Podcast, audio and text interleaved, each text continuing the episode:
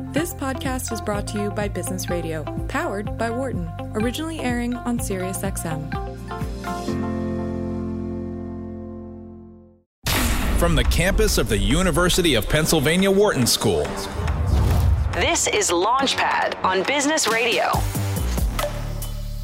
Hello and welcome. You're listening to Launchpad on Business Radio, powered by the Wharton School, Sirius XM 132. I'm your host this week, Karl Ulrich. I'm Vice Dean of Entrepreneurship and Innovation at the Wharton School, where I teach entrepreneurship, innovation, as well as product design.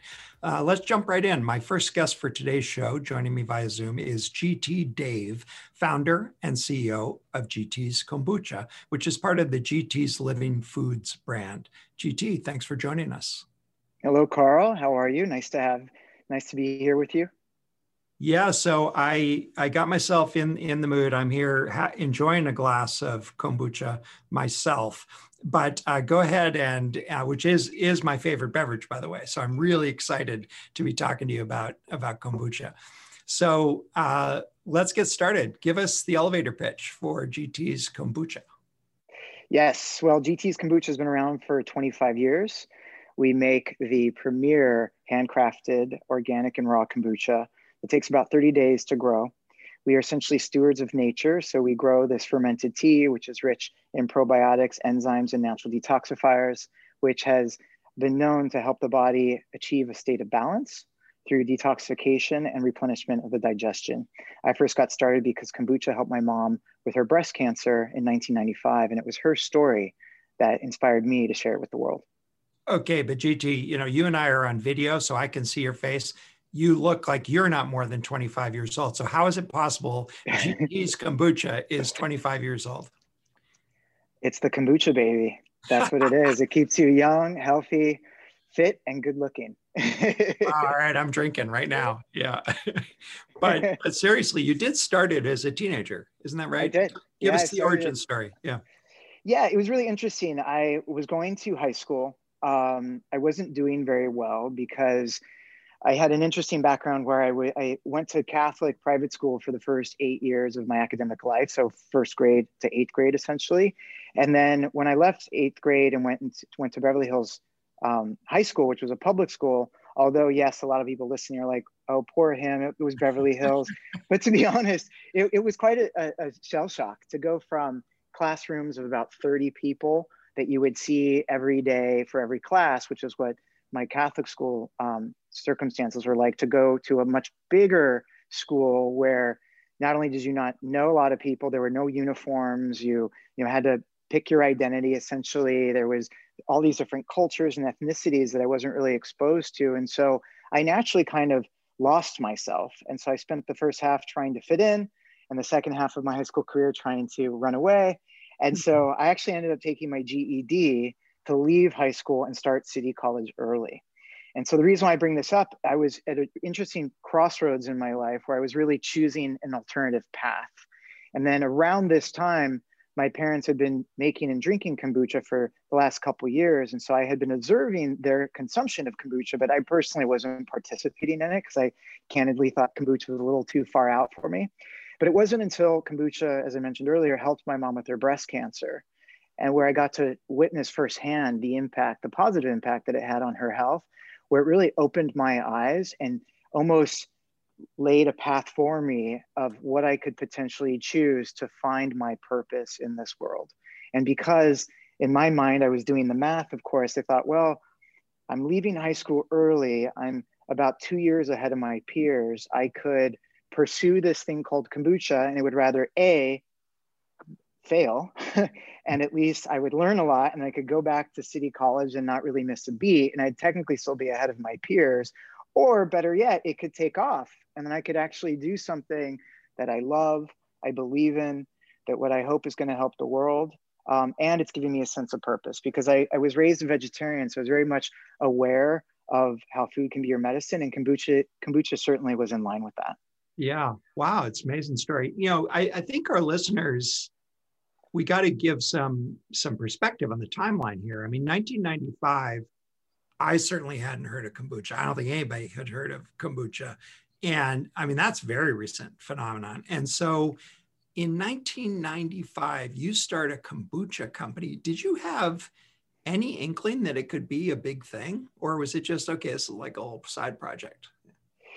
You know, it was funny. I mean, I deep down in my heart knew that kombucha was something that was going to be big because I knew how it made me feel, how it made my mother feel, and how virtually everyone that encountered it really had this almost visceral reaction. Like they fell in love with it, not because it's the best tasting thing, because it's somewhat unusual with its flavor profile. It's not sweet, it's more sour, but people really loved how it made them feel.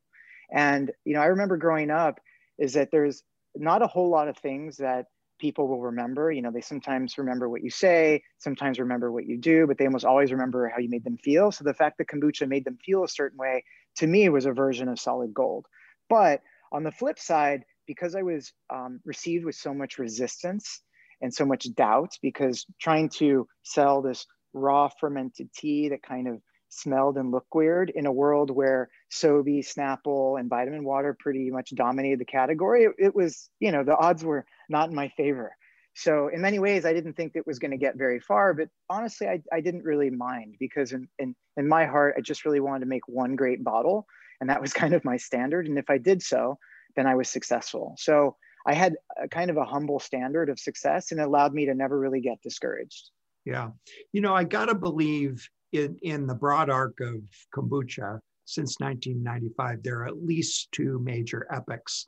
Uh, in in in 2015, 2016, it really took off in the United States, you know, tripling since then. But it was a pretty slow slow ramp from 1995 for the first 20 years. Is that how you saw it? Was it a very different business when it took off, or or well, I don't know. You tell tell us what the chapters were. In, yeah.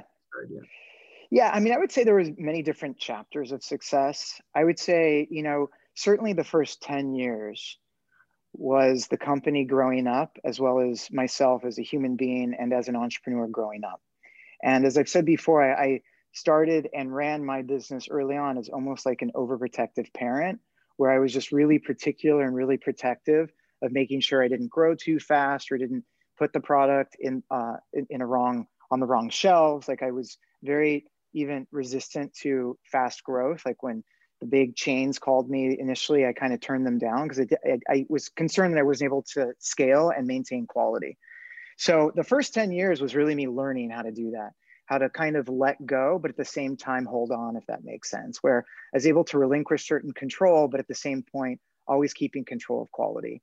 So by 2005 is when my company went nationwide with our distribution. And that to me was pretty much a critical moment because leading up to that, I, I was pri- primarily on the, the West Coast, so call it west of the Mississippi, but I was getting incredible demand from the East Coast. And then finally, when we did expand to the East Coast, it just took off. And I was selling out of product faster than I could make it, which wow. in, in many minds is like, you know, solidified success.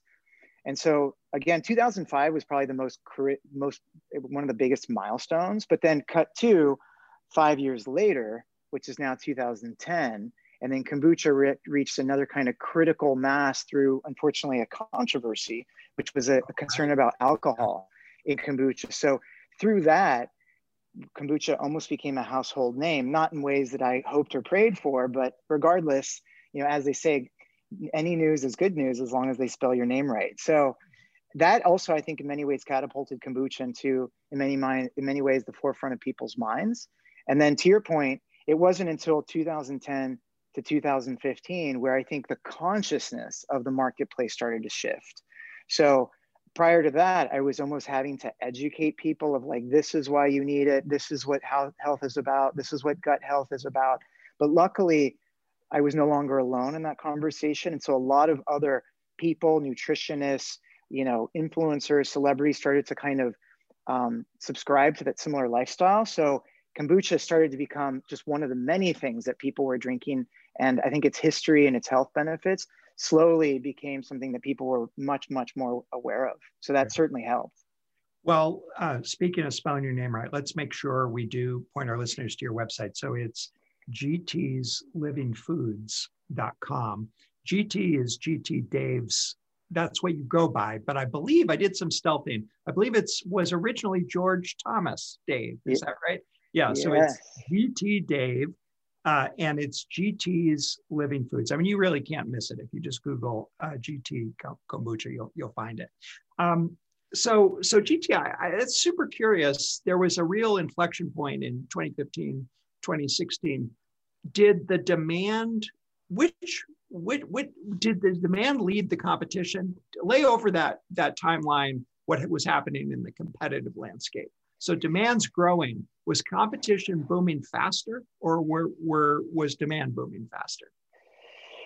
It was kind of both, uh, and so I'll explain that. So what happened was is because kombucha is incredibly delicate and very difficult to produce. You, we don't really make kombucha; we grow it.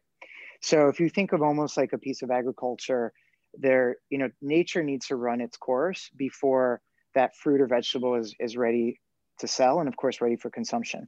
And so the reason why that's important is when demand jumps. At the end of the day, if you're making kombucha right, by the way, um, you, you hit a temporary ceiling of how much you can produce, and therefore you kind of fall into a deficit. So the demand exceeds your supply, which of course is a good thing, but not when people are fanatically consuming this product for their daily health. And so they drink it daily. And so what happens is, is that deficit almost starts feeding on itself. And the next thing you know, you're so far behind, right? And so that's what kind of happened almost every three years from call it 2005 to about 2015. And the reason why it happened is because, you know, I wasn't really advertising for my products. The, the growth and popularity was primarily word of mouth. So it's not like I was really prepared for the growth or really could predict the growth. And so it would kind of happen randomly and it would really spike. And it sometimes spiked to such a degree that I actually would have to go and build another facility, which, you know, is not easy because it's not only expensive but very time consuming the average time frame to build a, a, facility is about a year and so there was about a year virtually every three years um, where i fell into this deficit wasn't able to increase my capacity and therefore the shelves started to go bare now um, my competition past and present, was very observant in witnessing that the shelves were going bare and that this thing called kombucha was very popular and this brand called GT's Kombucha was struggling to keep up. That was their cue to, hey, you know what? I'm going to start a kombucha company. and that's what happened. And so, uh, you know, in many ways, and certainly there's other circumstances, so I'm generalizing, of course, but in, in many ways, I gave birth to my competition. Um, which you know sometimes they don't recognize. But it, it, it really is why kombucha became such a, crowded category. Is a lot of people saw an opportunity and jumped right in. And oh, by the way, this is a very critical thing: is during the you know Great Recession, so call it the 2008 real estate crash, kombucha was one of the few categories that was still growing double digits. Mm. And so what happened is, is not only did that amplify the eyeballs, if you will, of people watching me and watching maybe the gaps on the shelf or supply deficiencies or whatever. But then you started had big companies like the Cokes and the Pepsis and the PE firms doing their kind of analysis and be like, oh, well, you know, the coconut water category is dying and the pressed juice category is dying, but this thing called kombucha is rapidly increasing. So then that gave birth to a whole nother type of competitor, which was a very aggressive type meaning that they have deep pockets. They'll stop at nothing to, to win. And unfortunately, what comes along with that is they do cut corners. So that's where I feel that we've been in for the last couple years, where kombucha's slowly kind of lost its identity a little bit because these newer, bigger companies have tried to take control of the narrative. And of course, that's not something I'm very happy about. So it's something I continue to, to work to, to resolve and protect. If you're just joining us, you're listening to Launchpad on Business Radio, Sirius XM 132. Today I'm joined by GT Dave, who's the founder and CEO of GT's Kombucha, which is part of the GT's Living Foods brand. Wow, GT, I got so many questions about that. Let's let's start with the capacity question. So I suspect when you were 15, you just didn't know any better and you started making kombucha, not thinking there were any alternatives to making it yourself. But at some point, you must have faced the decision do I build my own factory or do I go find a co-packer who can make this stuff? How did you think about that, or did you ever think about that? And why did you decide to do it yourself? you're right. You know, I did think about that. And, you know, to be honest, when I first heard the term co-packer and what that really meant, I like was astonished. I was like, you mean I would give my recipe to someone else and they would make my product for me? And there's like no funny business about them stealing my recipe or anything like that. So I honestly, Karl, didn't understand it and I didn't like it. Yeah. Um, and so I naturally chose to not do that because, as I said, it's different if you're making soda. If, if it's like sugar, water, flavor, go go at it. Send it to a co-packer. You know, save save the pain and suffering that comes along with running your own manufacturing facility. But when you're making a kombucha or something that's very handcrafted, very sensitive, um, you you really do, in my opinion, need to make it on on your own. If you really are making making sure quality is your king, which it certainly is mine. And so it, there was no question in my mind that making it myself was the only path for me. And so naturally, that's what I did. So whether that was day one where I was making it my parents' kitchen, or day you know 600 when I was now almost two years in business, and then I opened up my first commercial facility in Gardena, California. Um, you know, candidly, what was the bigger bigger challenge, and it was I think this goes back to me growing up, is the bigger hurdle that I had to overcome is trusting someone else that I employed to make my product. Wow. That that was hard. That was the closest I could get to co-packing. wow, letting someone else make it for you. Yeah. You know, it's it's interesting. So I I I literally was just doing my grocery shopping before I started the show, and I saw your product on the on the virtual shelf uh, at Whole Foods, and I saw a competitor's product there, and I and then I saw reading your your website or somewhere I saw that you've also uh, expanded distribution into some big, big players like Costco. And I wondered in a market that's booming, where you have competitors that are essentially packed by, backed by Coca-Cola who can move, I don't know, a million cases a week if they if they want to.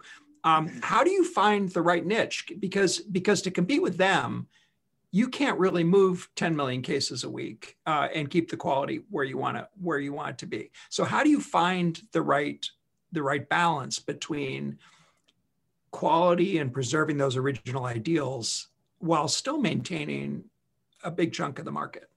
Yeah. Well, it's not easy. Um, luckily, with again, with kombucha and products like kombucha, luckily for us, the, the consumer is not easily fooled, right? You can't just make a carbonated flavored something and call it kombucha and expect that the consumer will pay any amount of money for it. Mm. Now, of course, there's exceptions, which is why some of those products still exist today. But I would say the majority of consumers are smarter than that. And so I think from their own intelligence dovetailing with just the education around kombucha, especially the education that myself and my brand continues to further of like, you need to know what you're consuming. It's not easy for just any brand, big or small, to jump in with you know call it a snake oil or cutting corners and expect success that at least will last long term and so that's why a lot of these brands over the co- course of the 25 years honestly about 80% of them have come and gone and mm. a lot of them i mean red bull for instance even tried to make a kombucha and they tried to make a kombucha back in like 2007 and it didn't go anywhere because in addition to the quality Karl it's really about is your heart in it mm-hmm. because making kombucha, as I said earlier, is not easy. It's not even that lucrative early on. So you have to there you have to kind of um, do it for other reasons, and it, and it, it you have to be pretty transparent about it, or it actually is pretty transparent, even whether you're being transparent or not. Meaning the consumer can tell if this is legit or if you're just kind of you know smoke and mirrors. And so fortunately, even with the Costco example that you've given, we've been very fortunate to not have to go head to head with a major brand and have them win because luckily we still do things the right way, which is the hard way. And big companies, for whatever reason, don't do it that way. They go down, dirty, cheap, fast, blow it up, scale, and that's it. And kombucha doesn't really qualify or meet that criteria. Yeah. You know, I, I think our, our listeners, many of our listeners will know will know your brand, but to calibrate them, I mean, you're a private company, so you won't say exact numbers, but let, us say you're selling hundreds of millions of dollars a year of, of kombucha. Um, how do you how, how do you finance that? Because you've stayed completely independent, if I understand correctly, and you're selling to Costco. I'm guessing Costco doesn't pay you in advance for uh, for the for the for the cases and cases of kombucha you have to ship to them. Yeah. Well, they certainly don't pay in advance, but um, the good news is Costco does pay quickly, which you know a lot of our customers do. And so I, I guess the question you're going after is, you know, I I learned early on that you never want to be at the mercy of anybody, right? Whether that's a partner, an investor, a bank, what have you, because that can little by little slowly start to erode at your purpose and your passion as you become fearful of like, oh my God, am I going to pay back that debt? Am I going to pay back that loan? What about this interest rate?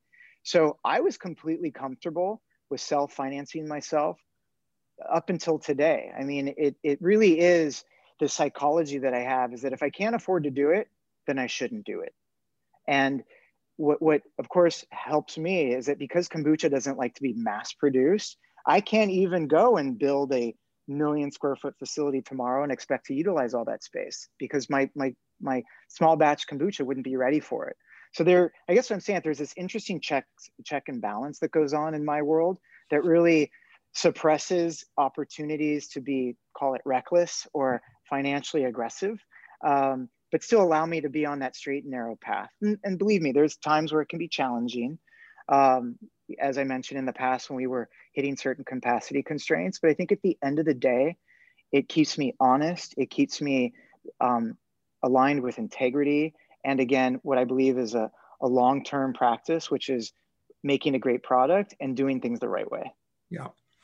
All right. Well, uh, give us a sense of, of what's next. I mean, you you have been on a, I mean, kombucha's been on a pretty amazing 20 year run and a 25 year run. It could be, well, a few thousand years with the last 25 years being of, of particular yeah. interest. But, but, and it could be the case that it has another 25 years, but it could be the case that it goes the way of uh, Sobe or, or, or Snapple or other kinds of categories. So, how have you thought about the future? and what what else is coming from uh, from GT's Living Foods?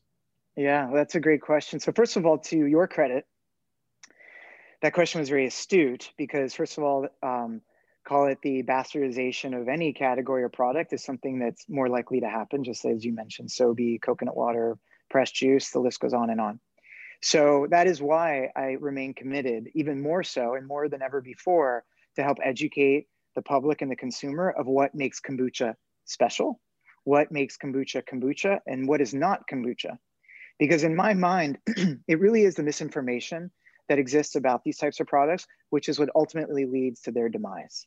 So, um, you know, I'm not going to allow that to happen on my watch, which is why I have a science advisory board that I spearheaded to help um, incorporate science into kombucha and to help create a standard of identity, which I think is important not only in the eyes of consumers, but hopefully in the minds of legislators, where you won't legally be able to make a sparkling water and call it kombucha. Mm-hmm. So that's point one. Point two, this is make sure that I'm not putting all my eggs in one basket, is as a company and as a brand, we continue to innovate because there's a, a, a, real good reason why I didn't rename the company GT's Kombucha in 2017, and instead I named it named it GT's Living Foods.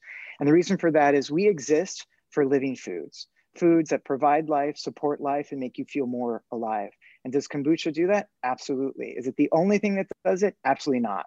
So in, in addition to my call it my affinity for these types of living foods over the last couple years i've spearheaded many other living foods that are complementary to kombucha but don't compete with kombucha. So whether that's an adaptogenic mushroom drink called Alive, which has um, reishi, chaga, and turkey tail, which in my opinion is what kombucha was 25 years ago, like very cutting edge, like ancient uh, knowledge, ancient nutrition, things that we're all going to need, whether we know it or not. Then you have your water kefir, which is I, I call kind of a younger sister to kombucha. It starts off with a um, kefir culture crystal that originated on the pads of the prickly pear cactus in Mexico in the 1800s. It's like a kombucha in that it's fermented, but it's not sour and it has completely different diverse probiotics for it that are known to give you different effects than what kombucha gives you. We also have the first and only fully raw plant-based yogurt called Coco-Yo. We have a, a series of wellness shots, immunity shots, digestion shots, and beauty shots hitting the market called Immortal, which is something we're really excited about. And, and the list goes on and on. And so I think the quick answer is where I intend to take my company and my brand is into the future with cutting edge products that complement each other and at the same time are completely aligned through this philosophy of food being your medicine. And so that's really why we exist. That's that's really cool. Okay, well, we just have a couple minutes left. I want to turn to helping out some of our listeners. I I've done a, a lot of food startups on this show, a lot of food entrepreneurs out there. Everybody's got some cool thing they'd like to try out as a new food brand. What advice would you give to a food entrepreneur who's who's got some interesting food product and, and wants to make a go of it? Yeah, absolutely. So, what I say to almost every entrepreneur, and especially one making food, because I do believe food is one of the most sacred things that you can make. And if you think about it, making something that someone's going to ingest, put in their body, should never be taken lightly. So, what I always say is first and foremost, follow your heart and do what you love. Because if you don't love it, the money, the fame, the fortune, it's not going to do it for you. You got to live and lead from your heart. Number one. Number two, do what makes the world a better place. And I know that sounds incredibly cheesy, but especially as we are hopefully are coming out of the pandemic, I think we're all learning that we need to work together to heal the world. And one of the best ways, in my opinion, of doing that is healing the world with your products. And of course, if those are food products, then not only can you heal the world, but you can also heal people. So it's really making sure that you marry your personal love with the mission of making the world a better place. Because if you have that, I believe no matter what happens from that point on, good will come your way. Because not only will you be happy, but the people that you talk to, they will resonate with your authentic message and they will resonate that you're genuinely existing to make their lives better and improve their health. And that is always a good thing. And that will always lead to success. All right. Well, you've certainly modeled that advice, and it's an incredible story. Um, GT Dave, thanks so much for joining me today. Thank you, Karl. I appreciate you having me on. All right, where can our listeners go to, to find your product or to learn more? So, of course, you can go to gtslivingfoods.com. You can go to our Instagram handle, which is GT's Kombucha. And then you can always find me on Instagram, which is GTDave3. All right. We're going to take a short break. I'm Karl Ulrich, and this is Launchpad Business Radio, Sirius XM 132. For more insight from Business Radio, please visit businessradio.wharton.upenn.edu.